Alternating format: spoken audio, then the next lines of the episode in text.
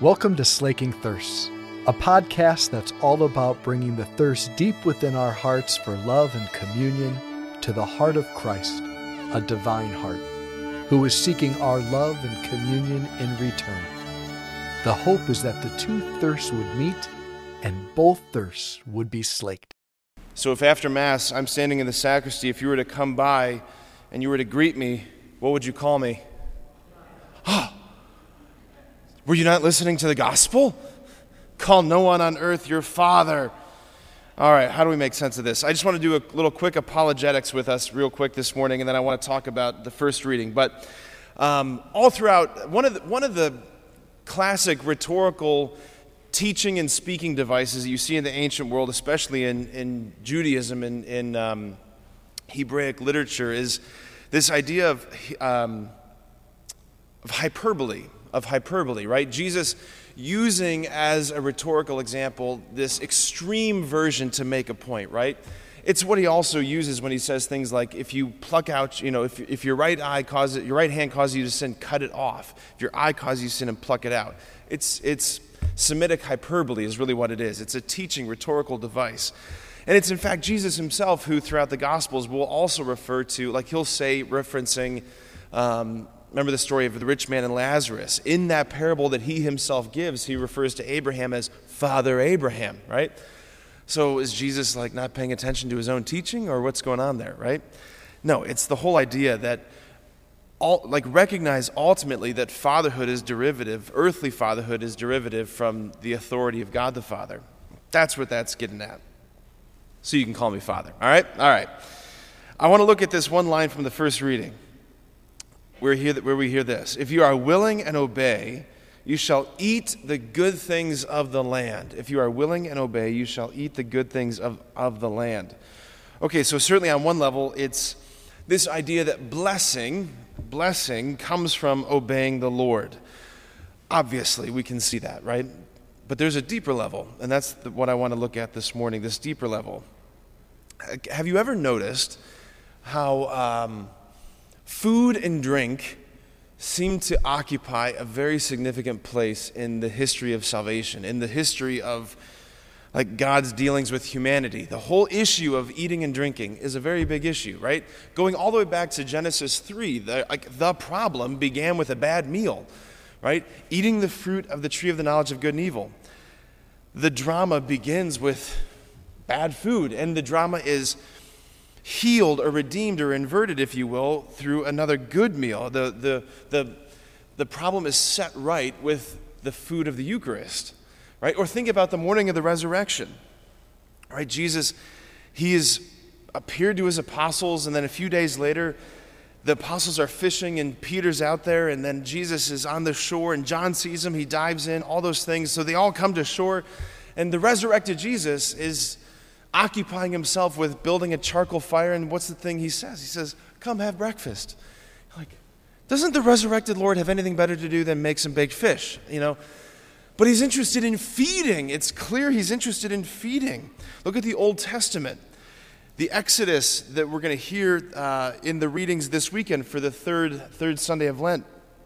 The Israelites are moving out of Egypt towards the promised land, and they begin to grumble against God and against Moses, looking back at Egypt, thinking, We had food there at least right? We had water to drink, and they're grumbling. And so, God, in His great mercy, gives them miraculous water to drink from the rock. He gives them miraculous food to eat, both flesh and bread, right? The quail that comes up every morning and the manna bread that comes up.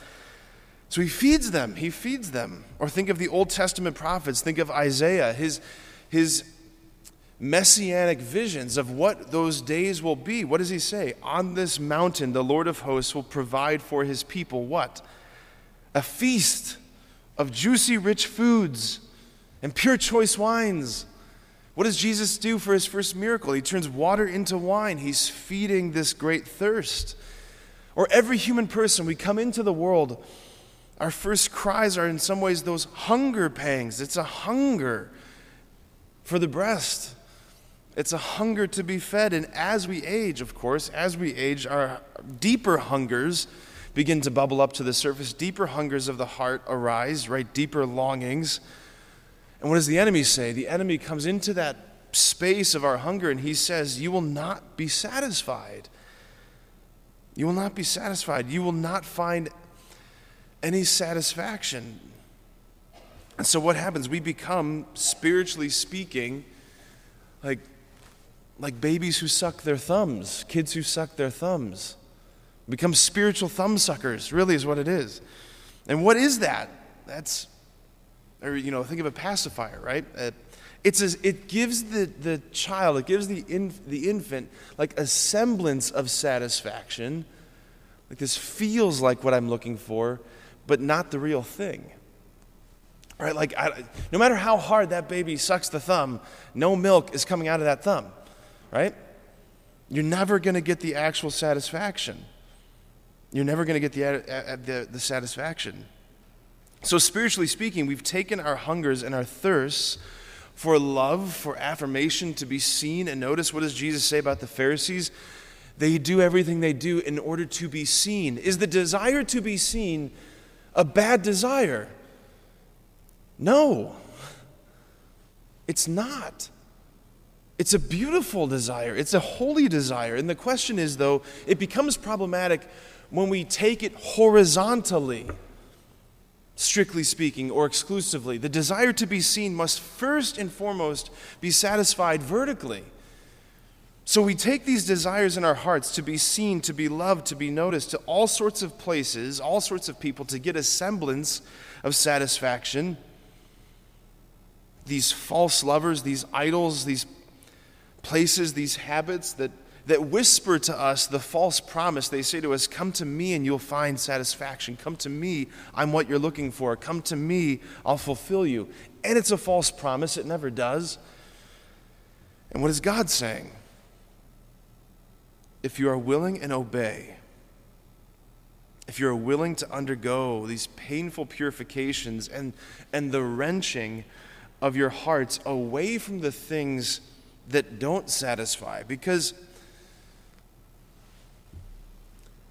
because they give the semblance of satisfaction. But he's saying, I, I, you, you need to be purified, to be turned away from those things.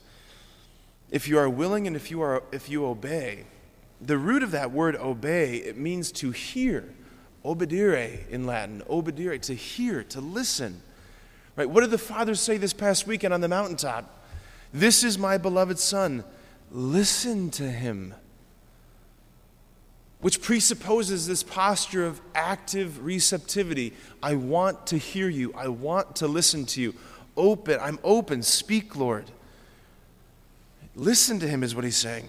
He says, If you do this, if you are willing, if you obey, if you listen, if you hear, you shall eat the good things of the land. In other words, I will feed you. That place in you that you take the hunger to all these other places, I will feed you. Where? When? With what? How will you feed this, Lord? With the fruit of the earth turned into the fruit of Mary's womb.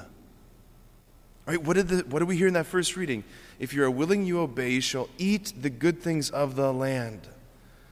What do I say over the gifts of bread and wine as I'm beginning to offer them? Blessed are you, Lord God of all creation, for through your goodness we have received the bread we offer you fruit of the earth and work of human hands, it will become what? The bread of life. The bread of life. Like, have you ever noticed? Have you ever noticed that we take the fruits of the earth and we place them on the altar, and God transforms them into the fruit of her womb? Right? Hail Mary, full of grace. Blessed is the fruit of your womb. Right? The fruits of the earth become the fruits of her womb. What is bread? We offer bread on the altar. What is bread? It's baked wheat flour, which comes from crushed endosperm of the wheat plant. And it's cooked and it's baked and it's placed upon the altar. And then we ask, what is wine?